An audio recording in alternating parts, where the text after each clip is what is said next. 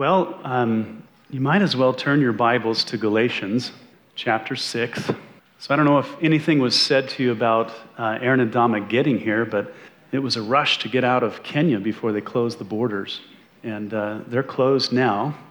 They closed right after they left, after they flew out. And now they're stuck with us at least until September. And uh, or until the borders open back up in Kenya. Let's, uh, let's try to spoil them while they're here and, uh, and hopefully be ministered to a little bit as well. Amen. So, I, where are they? I saw Aaron. Well, we don't care where Aaron is, we care where those babies are. These kids are so cute, man. All right, well, I am a little nasal. I'm on the tail end of a cold. So I, I see somebody nodding their head. They can hear me. So sorry about that, but that's just the way life goes. So, well, uh, we have uh, kind of made some major transition in the book of Galatians. And uh, the theme is still pushed through, but some of the things that we ought to be doing, knowing what we know from all that Paul has taught up to this point. And so this morning, as we get into chapter six, it's all about the ministry of restoration uh, or we might even say fulfilling the law of Christ, fulfilling the law of Christ, um, which is, of course, love. Now, there are many ways uh, to fulfill the law of Christ, but in this particular context, Paul is calling upon, we might say, a certain population within the church to fulfill the law in a specific way. The context has to do with restoring a sinning believer or believers to a place of repentance after they have stumbled out of the way of grace and into the snare of legalism, where what they are doing now is depending on their obedience to the law to make them holy. And so Paul is commissioning some within the church of Galatia to continue this ministry, which he actually has been doing since chapter one of the letter. And of course, we understand that this instruction is also for us today. And I would say, that the task before us uh, is even more urgent, as there's not, like in the, the early church in the first century, there was just a couple of things that were troubling the church. Uh, and then it was the tail end of the first century that there was another thing called Gnosticism.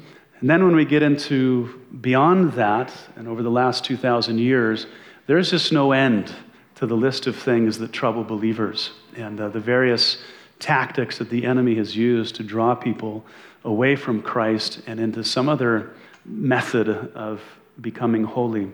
And so, so let's get into this. We're going to be discussing this theme for a couple weeks, uh, but we're going to uh, launch here, of course, out of Galatians chapter 6. So if you're able, please stand. And I'll be reading the Word of God to you, Galatians chapter 6, verses 1 through 5. And I, I'll be reading out of the New King James Version. And Paul says, Brethren, if a man is overtaken in any trespass, you who are spiritual, restore such a one in a spirit of gentleness, considering yourself, lest you also be tempted. Bear one another's burdens, and so fulfill the law of Christ. For if anyone thinks himself to be something when he is nothing, he deceives himself. But let each one examine his own work, and then he will have rejoicing in himself alone and not in another, for each one shall bear his own load. Let's pray. Well, Lord, I, I thank you that we are, we've come to this place in the book where we're not talking about warnings and threats and all of that, but we're rather getting the practical pieces of it and, and instruction. And Lord, as you know, as you've done yourself, um, this ministry of restoration or reconciliation is a big part of our faith, and, and we need to know how to do it and how to do it biblically. So we don't screw things up. We want to honor you with abiding by your method. And Lord, we want to reach out to others who have been duped by the enemy, or that we might see people come back into the fold and be restored. So, Lord, teach us and grant us the ability to be skillful when we try to call others back. So grant us grace, we pray, in Jesus' name. Amen. Please be seated. I think that, uh, well, I, I don't want to assume too much. Uh, all of you have come from various church traditions with um, different ideas about how to approach things. Um, I got into a conversation with a man uh, about a week ago, and, and I've had this conversation with many other people that assume that uh, you have to have church membership uh, to make um, church, what we call church discipline, uh, uh, to make it effective.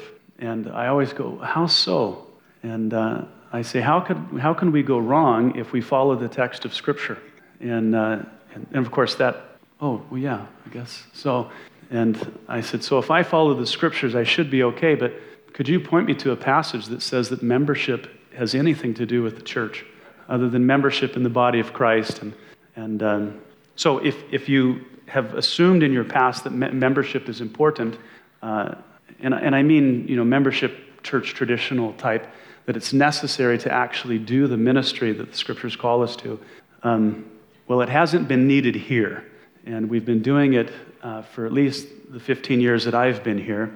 And as far as I can tell, it's, it's worked effectively simply because we've done our best to adhere to the scriptures. Amen? So um, I don't think membership in any traditional sense is important. If you are a member of the body of Christ through regeneration, um, we are going to follow the text of Scripture whenever you are led astray uh, into any kind of theological garbage. Amen? And because we love you and we want you to be restored. So return with me, if you would, to verse 1. Paul says, Brethren, if a man is overtaken in any trespass, you who are spiritual, restore such a one in a spirit of gentleness, considering yourself, lest you also be tempted. Now, the instructions here seem a bit random unless we keep it in context with the rest of the letter, okay? As we know, Paul wrote this letter to recover uh, those believers in the Galatian church who had stumbled into this legalism after they were duped by these men called the Judaizers. And these were Jewish false teachers who had essentially contaminated the gospel of grace by infusing into it the law of Moses. And as we've gone through the book of Galatians, uh, they were doing it with baby steps. You know, they didn't just drop all of it on the Galatians they had introduced them to, as Paul says, days and weeks and months and years. And, uh, and then, of course, then it would become the festivals, dietary regulations.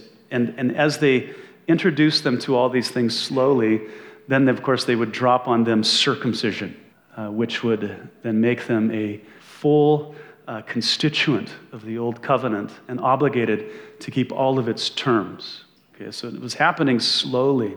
They were trying to get them to convert to Judaism while maintaining their belief in Jesus. Uh, and that had, has been happening for centuries. Okay? The, um, after all of this took place, and the church was, I believe, effectively addressing legalism uh, up to the turn of the century, a sect had formed called the, uh, the Ebionites. And uh, they were uh, essentially the leftover Judaizers who had created a sect to where they could do all of this. And, and it, it seems like they finally gave up on uh, what at that time would have been uh, mainstream, mainstream Christianity or whatever. And then the Ebionites faded out.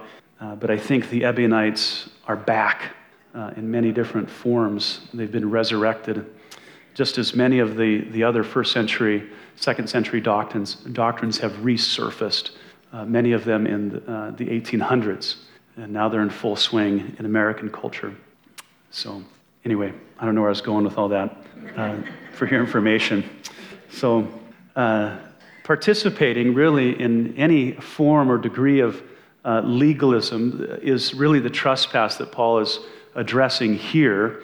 Um, and it's the trespass that he wants to uh, rescue believers from. He wants them, wants us to rescue them from. And, you know, the real problem, I think, with legalism, other than the, it just being completely false, is what it does is it removes a believer's dependence upon the Holy Spirit and walking in grace and gets them to a place where they start depending on their own strength.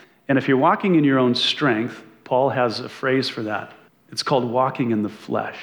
And Paul said that the works of the flesh are these and so ultimately, it will always lead to that. It will be troubling to the believer because Paul says that with the law comes all manner of evil desire. Okay? It provokes the sin nature. Rules do, keeping the law does. And um, the Holy Spirit is just never going to bless your efforts uh, to keeping the law. He just won't. And if He's not the one propelling you in that, it's just you. It's just you. And you will fabricate a, a false form of religion that does not honor God or His Word. so, the immediate context it's about legalism, it's about walking in the flesh. That's the trespass. So, let's look a little closer. As always, when we look at the scriptures and any kind of communication, terms are important. And, and the first term that concerns us in the passage is the word overtaken. Overtaken. Here, Paul is talking about being caught off guard uh, or surprised. It's, it's somewhat of an ambush, okay? An ambush. But what is, what is the surprise? Well, in the text here, it's the, the trespass itself. The word trespass here is a misstep, it's a blunder. So, Paul's statement implies that a brother or sister was walking a godly path, but stumbled along the way. Uh, they, wand- they wandered off the path of grace unintentionally. How many guys can relate to that? I think we all can. Um, it's interesting. I know a number of people's stories that early on in their walk, uh, some of you ended up in a cult that was a counterfeit form of Christianity, and uh, and none of you ended up there on purpose, right?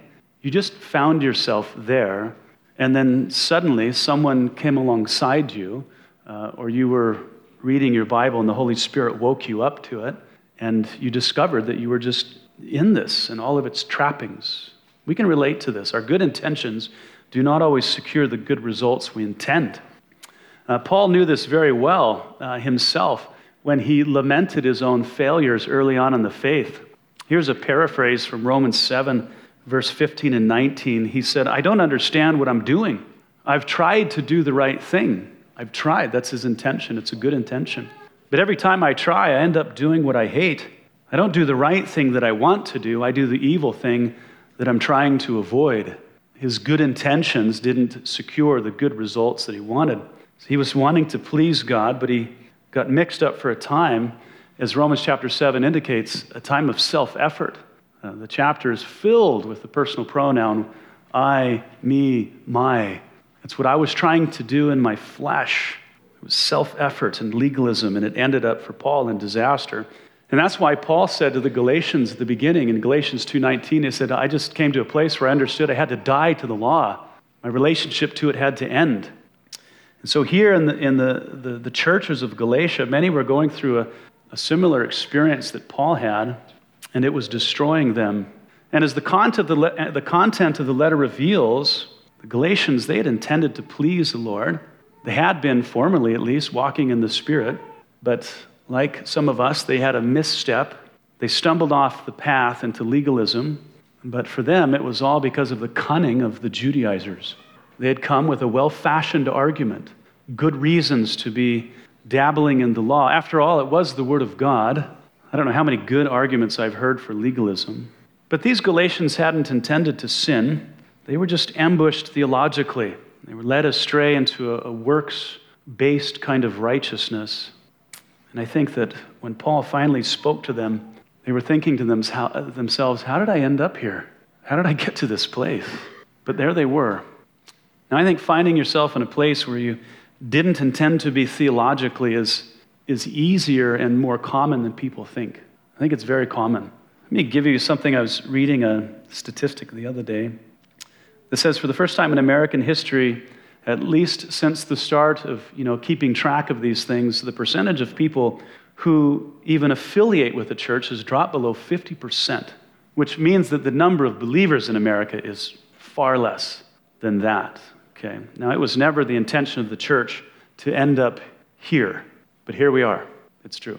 And social media and YouTube have introduced more false teaching and false teachers to unsuspecting and ignorant people than at any other time in history.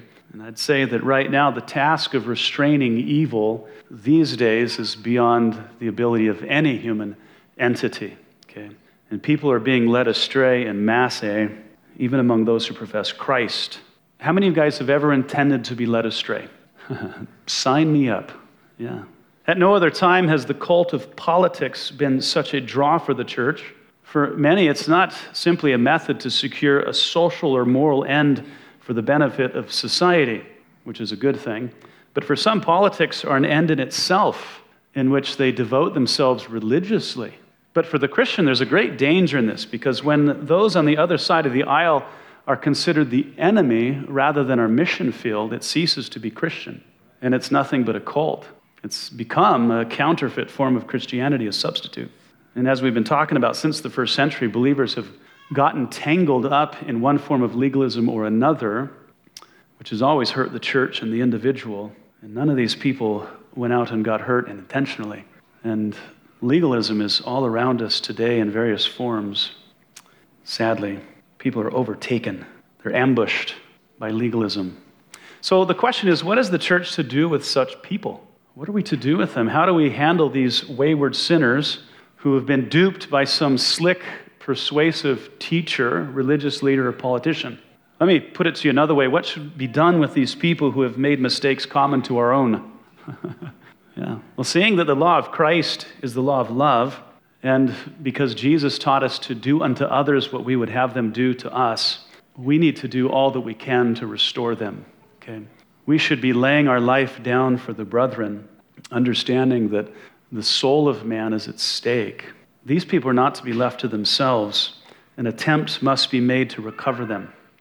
So, in keeping with the law of Christ, Paul prescribed a few things to ensure that Christ's law is fulfilled. And so, in our passage here, Paul prescribes or appoints rather a particular kind of person that should be approaching the sinner he prescribes what their task is. He prescribes the manner in which they should fulfill their task, what they should be personally watching out for, and there's this, there's this unstated but obvious means by which these people ought to be restored, which is the truth of the gospel. So let's, let's first talk about uh, the prescribed person. In the verse there, Paul is addressing the spiritually mature believer in the Galatian fellowship. He says, Those of you who are spiritual, he's placing upon them the responsibility of at least attempting, at least attempting to recover those in the fellowship who'd wandered off the path of grace and down this road of legalism. Paul was commissioning them to essentially do what Christ does. I think we find it illustrated very well in the story of the lost sheep where the shepherd leaves the 99 in the wilderness to go after the one that was lost. And then when he finds him, finds them, says that he carries them on his shoulder. I think there's an implication there uh, the damage that legalism does to the believer. Uh, it wipes them out, it wounds them in their soul. And it's not enough to just lead them back, uh, they require some care. And so the Lord, we see, he carries them. So Paul imposes the responsibility on the spiritually mature believer. Uh, this is no task for the new convert, especially when the matter uh, oftentimes is so theologically complex. If you've ever dealt with somebody that is convinced that they need to keep kosher, or if they need to keep other laws in the Old Covenant, they usually are ready with boxing gloves on. How many of you noticed that? Yeah. They fashion their arguments because those that have led them into this have equipped them with those arguments. And um, so it can be complex. But the new convert lacks the experience, they lack the knowledge of the word to address certain doctrinal issues. So we don't want to send that person into the situation. But neither is Paul necessarily referring to pastors and elders. The, the leadership should certainly be qualified for the task, but they're not the only mature believer in the church. At least they shouldn't be. Amen? Now, it's my position, it's my um, conviction that every man in the church should either be striving for the qualifications of an elder or be qualified to be an elder. It doesn't mean that you are called to be one, but every man in the church should be at least striving for that, okay? Striving for it. If Paul had intended for the task to be left up to pastors and elders, I think he was capable of just saying it could have just told us. But see, the pastors and elders can't have their eye on everything. Okay, we're all the hands and feet, and we need to all be looking out for our brothers. Yeah. I think it has to be said because a lot of people, I think, in, um, have assumed, I think, and not just in Western Christianity, uh, experienced this when I was in Africa with Aaron as well, is too much responsibility is placed upon the pastors and elders to handle all affairs concerning the church. But we're the body of Christ, and we're to be looking out for one another. Laity should be on top of this as well. They should be trained to do it. And so, if you're mature enough to identify the transgression and you know what the biblical remedy is, you may be the one God has called to address it. If God brought it to your attention, it's probably your responsibility. If you're certain that it's above your pay grade, as it were, then you should quickly, you should quickly and quietly find someone who is qualified to address it. If you don't feel qualified, find someone who is. Along with the person appointed for the task, um, Paul prescribes the task itself. He says, uh, I want you to restore such a one. Now, historically, I don't think the church has always been completely friendly uh, to people that stumble into sin. Amen? And instead of being uh, welcomed back in, uh, they've just been pushed further away and further into whatever they're struggling with. And uh, Paul says the, the goal, the objective, is to restore. In Matthew chapter 18, which we'll be getting into in the next couple weeks, uh, Jesus, in a similar kind of uh, protocol, if you were, uh, as it were, he, he says that if, if you go to your brother who has sinned and he listens to you, he says, You have won your brother. And that's the goal. In 1 Corinthians 7, when a non believer is married to a believer, uh, same scenario in 1 Peter chapter 3. It says that the goal of the believing spouse is to win. It's to win. So winning is always the goal. Paul says to the Corinthians, it has been granted to us the ministry of reconciliation, as if God were pleading through us to bring people to Him. So restoration is always the goal. Restore. It means to repair make right. When Jesus was um, uh, traveling around Galilee, he was appointing men to be his disciples, eventually his apostles. And it says he found some of the men mending their nets, repairing. The, the word there is the same word. It means to restore, it means to uh, restore to its original form. Uh, to repair in health, it's also a medical term, means to set bones. So that the idea there is, I think, for us, I think the medical term is a good one. When somebody has strayed into legalism or some doctrinal error, uh, it breaks the soul. And uh, we want to go and we want to reset it. We want to help them get back, make things right. Proper understanding and a practice of the faith. Kenneth Wuest, you know, I drop these names hoping that one day you'll write them down and, and you'll go pick up their material and read it. Kenneth Wuest, he writes word studies in the New Testament Greek. Um, he says, Those Galatians who had not abandoned their dependence upon the Holy Spirit now are asked by Paul to set those Galatians right who had been seized unawares by sin because they had deprived themselves of the ministry of the Spirit. The primary thing that they needed to be set right about was not the act of sin which they committed, but that they had wandered off the right road of grace and we're stumbling into the quagmire of self dependence and legalism. Wuest is a good resource, by the way. It's a fun read if you're interested in Greek studies. Uh, he exegetes the Greek and then he translates it into English, and uh, he's very easy to read. Uh, there's other guys that I quote, like A.T. Robertson, who are very unfriendly to read, um, but I like him anyway. So the Judaizers had, you know, so duped so snowed some of these Galatian believers that, as the text says, they exchanged unaware their dependence on the Holy Spirit for self uh, dependence. They had inadvertently resorted to their own strength to be holy by keeping the law, keeping the law to be holy, a thing that Paul says is impossible, foolish, and dangerous. So Paul says they need to be brought back, they need to be straightened out. The problem is, is that people don't always like to be straightened out. That's going to be what we talk about in the next couple of weeks. But the spiritual person must have it as their aim to restore the wayward person. Not just confront them and rebuke them, but help them back. But in what manner? Paul says, in a spirit of gentleness, gentleness, meekness, or humility, depending on which translation you have. I think all those renderings are legitimate. But I'm not really sure what your definition of gentleness or humility is.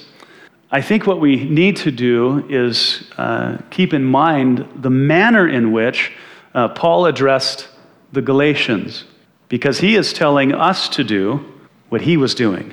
So he has, he's provided us with an example so that we can get it right. Now, as Paul did it, he didn't shy away from confronting their sin. Galatians chapter 6, or I'm sorry, Galatians chapter 1, verse 6. He told them exactly what they had done. They had abandoned God for a perverted gospel. Okay? He even addressed their foolishness. Galatians chapter 3, verse 1. Oh, foolish Galatians, who has bewitched you that you should not obey the truth? Now, you may not think that that's gentle or meek or humble, but apparently Paul did.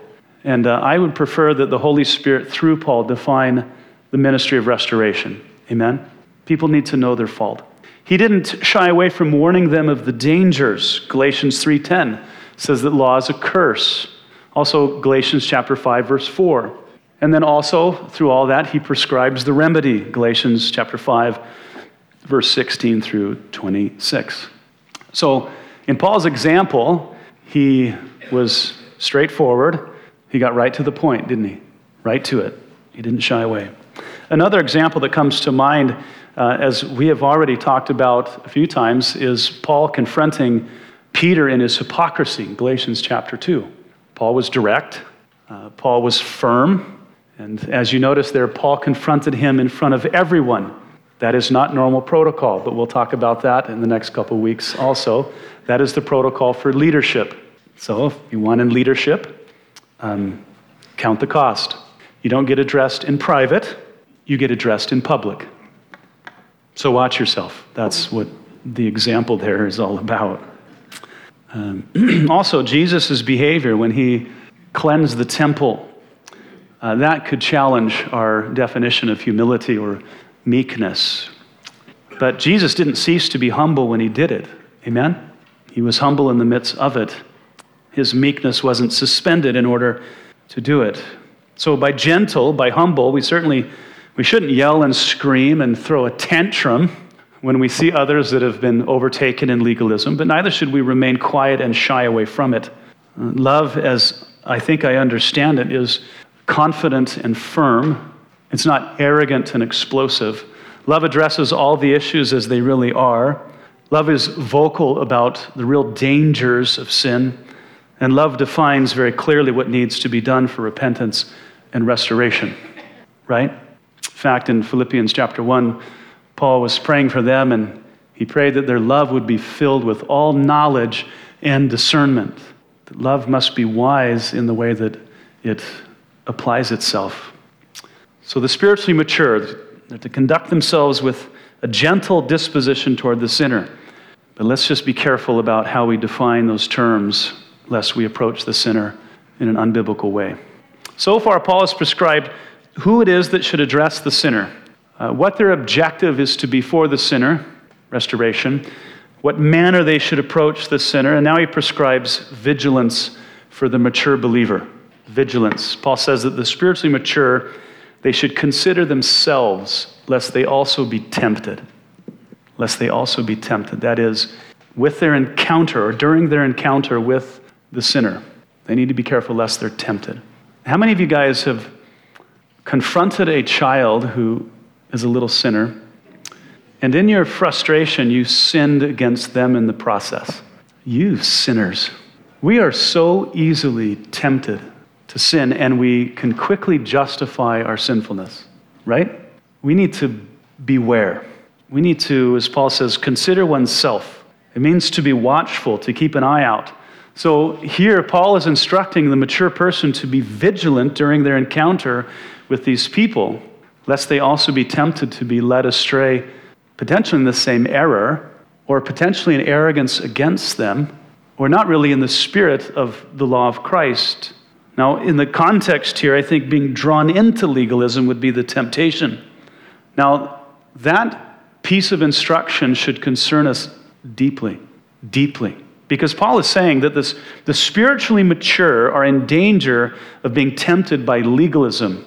The mature ones, he's, he's, remember, he's calling on the mature, not the immature, not the fledgling, not the uninformed. This is the informed believer who's walking by the Spirit. And he says, You, you need to be careful when you approach these people.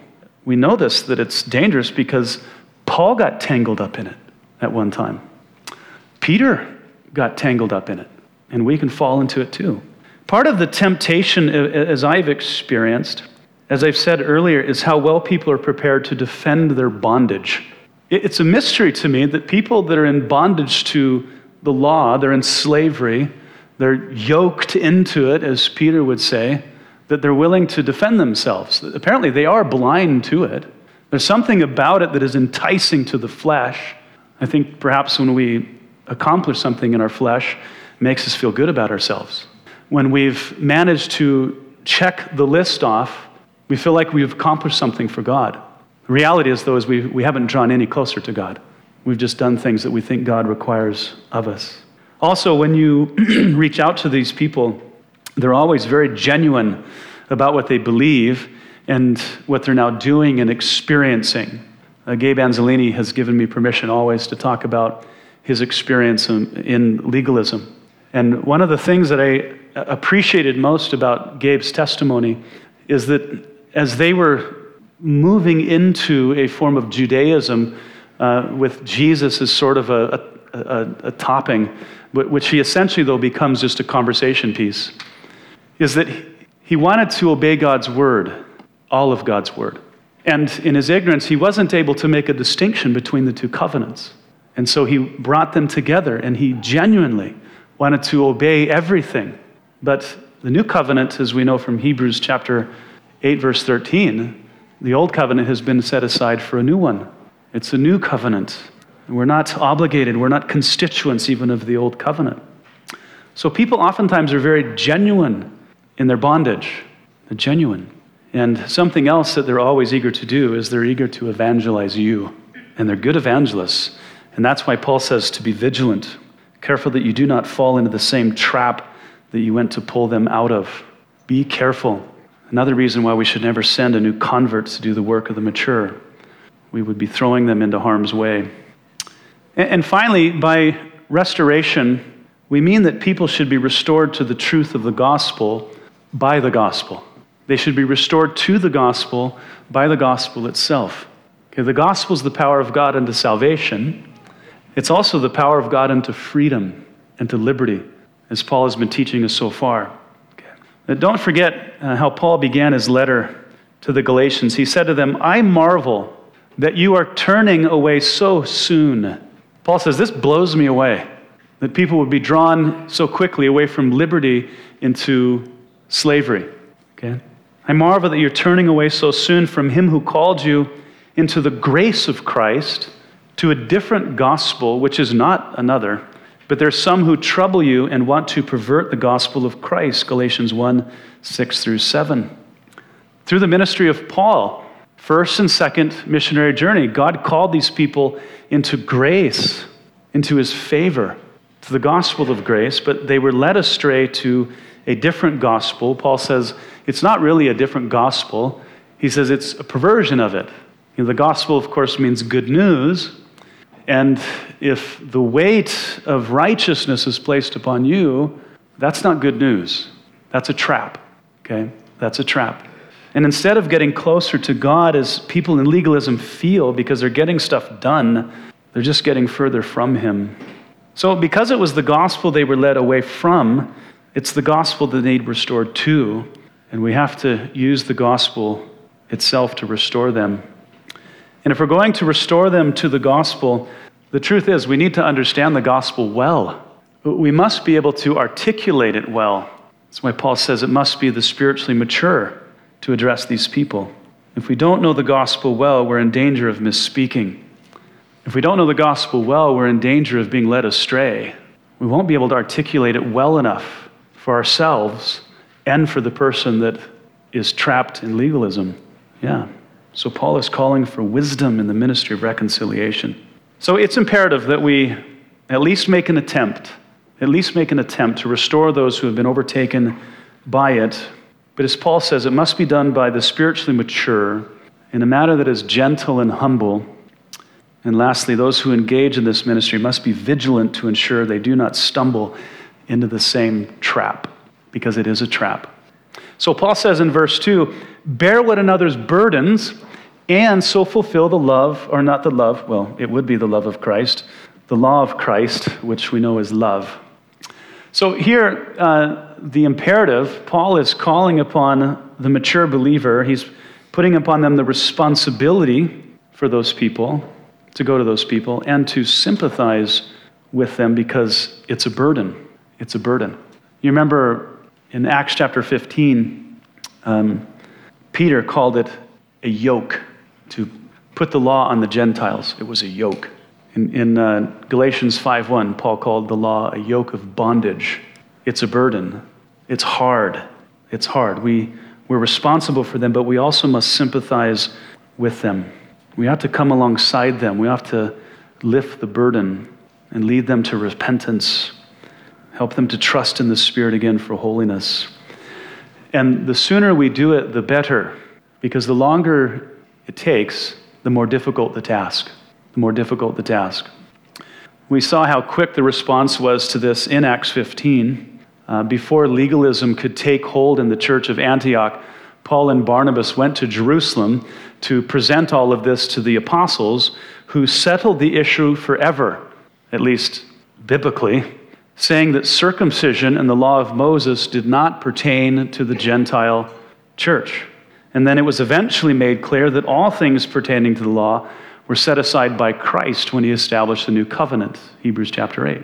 And then again in Galatians 2, Paul acted quickly and surgically when Peter was compelling Gentiles to live like Jews. As soon as it came to Paul's attention, he didn't wait. There was too much at stake. So he went straight to Peter while he was seated with all of the, the people around a meal, a very Jewish kosher meal. Jews and Gentiles together. The Gentiles thinking that because the great apostle Peter was eating kosher, well, we must too. And Paul came in and he just rained on the whole parade. Okay? It was quick, it was fast. Called Peter out. Hypocrisy. You cannot impose the law, he was saying, and be straightforward about the gospel. The two are just mutually exclusive grace and works. Okay? To take up the law as a means for holiness is just a rejection of grace. So we need to move quickly. We need to move wisely and humbly as we try to remove the burden from our brothers and sisters. Yeah, by so doing, Paul says, you'll fulfill the law of Christ. You'll be placing the needs of others before yourself. Amen?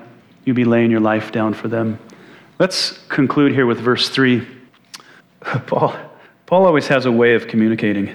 For if anyone thinks himself to be something, when he is nothing, he deceives himself. The, the idea here in the context that if anyone thinks they're above helping others, if you think you're too good to go to someone who is, you know, bearing this load, he says, You've deceived yourself. The reality is, you're nothing. You're nobody. You're a servant. Okay? You're a servant. You're not to think more highly of yourself than you ought. But Paul says you ought to think of others as being more important than yourself. We love that as Westerners. Uh, this is the person in the church who fancies themselves to be a mature believer when they're really just a thumbsucker. Okay? they think they're something, but they're really nothing. All of us are called in some fashion to look out for our brother or sister's well being. As I said, if you don't feel qualified to go to someone, you are qualified to find someone that's qualified. Amen? Do what you can to retrieve these people. Do what you can. The love of Christ compels us to recover brothers and sisters that are in trouble. Okay, so next week we'll talk about the, the biblical protocol, what it is when someone refuses to be restored to repentance. And we'll talk about it among the laity. Okay, that's the, the regular church attendant. We'll talk about the leadership. We addressed that briefly. We'll talk about a divisive person and then we'll talk about what we do with the heretic or the false teacher. Now, the reason that this is necessary uh, to equip the whole body with is because, as I said, you're the hands and the feet, you're the eyes. Uh, these things will come to your attention probably well before they come to the leadership's attention. And uh, so you have to be the first to act, and you need to act biblically uh, and godly. Amen? So let's talk about it. um, I don't want people to think that this, you know, there's a, I think there's a negative kind of uh, attitude that comes with what we've called church discipline. Maybe we should call it something else church restoration, uh, church reconciliation, something, uh, because that, as we've said, always is the goal.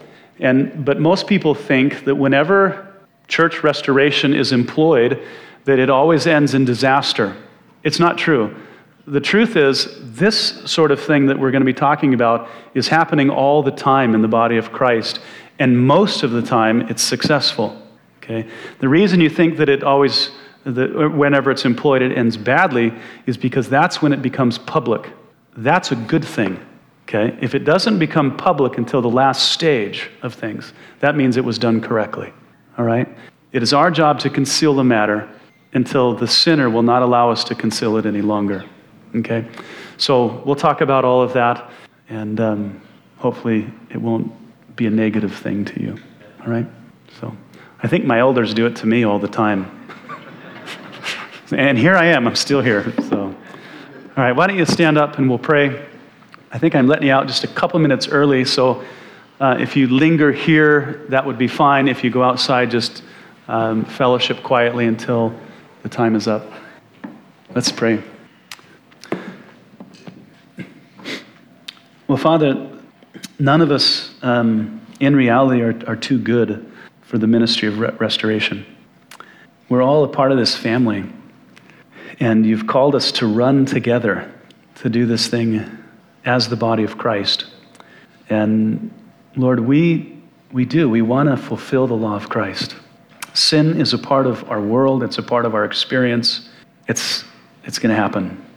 And we need good brothers and sisters to come alongside of us to help wake us up and to help us get up, back on track, to encourage us, to rebuke us, to confront us. And sometimes we just need the encouragement, the, the biblical precedence to do it. And so, Lord, I pray that as we go through all of this, that we would be compelled deep within ourselves to be on the lookout for our brothers and have the courage to come alongside and to help lift the burden. Lord, I thank you for my church family. I, I'm so grateful that this has been happening uh, for so long and done so well. And I pray that we could sharpen our skills, that we would become even more wise, we would become even more sympathetic toward sinners like us, and that together we could be more successful, that the law of Christ would be more evident here. So grant us grace to do that, we pray, Lord. Thank you. In Jesus' name, amen. Love you guys.